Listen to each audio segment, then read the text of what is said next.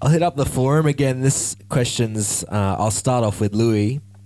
Um, when I've been uh, at schools, I've seen the way that they've done streaming quite um, differently. I've seen um, people just go, "Nut, this is just a random assorted class. These are just your kids. Get on with it." I've seen um, schools where they they stream by ability. In an extreme case, I saw a school stream classes by race because there was so many cultures within the schools they didn't appreciate cultural difference initially. And they put all the african kids they went these are the african kids. Yeah they didn't acknowledge that there's different tribes and different groups within those kids and some of them have quite bitter rivalries. So the only way they could get any sort of normal classroom was to separate it by race and that was in an extreme low socioeconomic school that i saw at Maridati, what do you do in terms of streaming, and what do you believe about streaming by saying this kid, uh, pigeonholing a kid as this is their ability, we'll put them all with the, the other sick puppies, so to speak? Or do you think that's an, an effective way to stream, or what's your views on that topic? Uh, look, I'll just speak to the work we do. I mean, it probably addresses the well-being. I think I, someone else was talking about how do we support beginning teachers. So the way Maridati is set up, we have all multi-age except a kindy single stream, and so is prep. We use prep as a sort of transition space, and so we're building up these sort of hubs of children who, you know, who are in a space for three years and then move into a new space. Um, so it's, it's, it, it feels it, it's supportive in terms of a child that has pre-established relationships.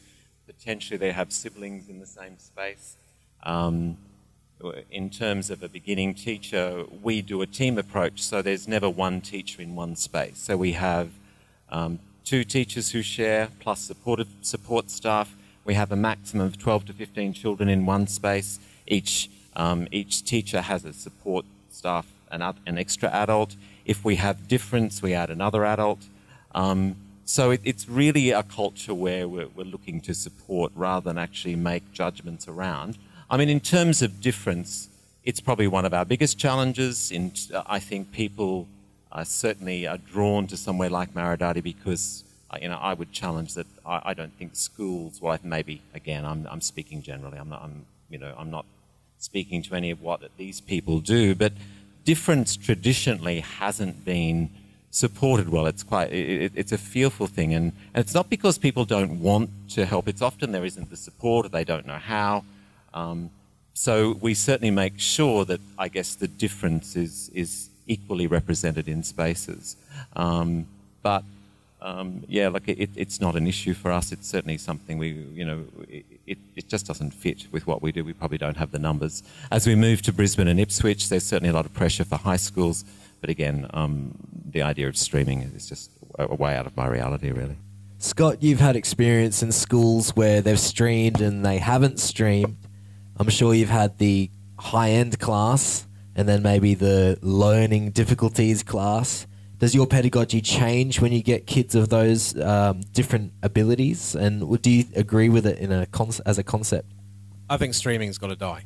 it's that simple, right? I'm not a fan. And the reason I'm saying that is when I started my career, we literally did stream one, two, three, four, five. I mean, even, even back when we were very young in England, we had the 11 plus exam.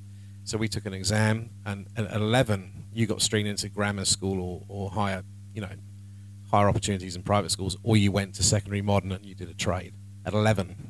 All right? That is a ridiculous way to run a child's life on rails. Um, your pedagogy doesn't change in terms of the fact that you're still trying to educate the individual. All right? So that's the first thing. The way you address a subject, like if you're doing a Shakespeare play, is a good example in English, probably if you're approaching it with a mixed classroom, you have to think about tiered questioning that's going to appeal to all levels, right? You're going to get a, a, range of responses. So one of the things with a new system, which is interesting, is any instrument that we use to assess in the senior courses has to be valid enough that it allows an A to E response. You know what I mean? So that goes back to your pedagogy. You look at it and go, the outcome isn't what you focus on, all right? You're going to get A, B, C, D, E in the classroom if you want to measure it that way if that's the way you choose to measure a classroom, that's not the way I choose to measure my classroom. All right, we look at incremental improvement. Do you know I mean? So you get a child who's a reluctant reader, and suddenly they pick it up and they actually want to engage with it. That's incremental improvement. You know, they start to gradually get better. Incremental improvement. You keep improving over that course of time that Lou's referred to there. They become superb students. It's, it's just a, it's just a given.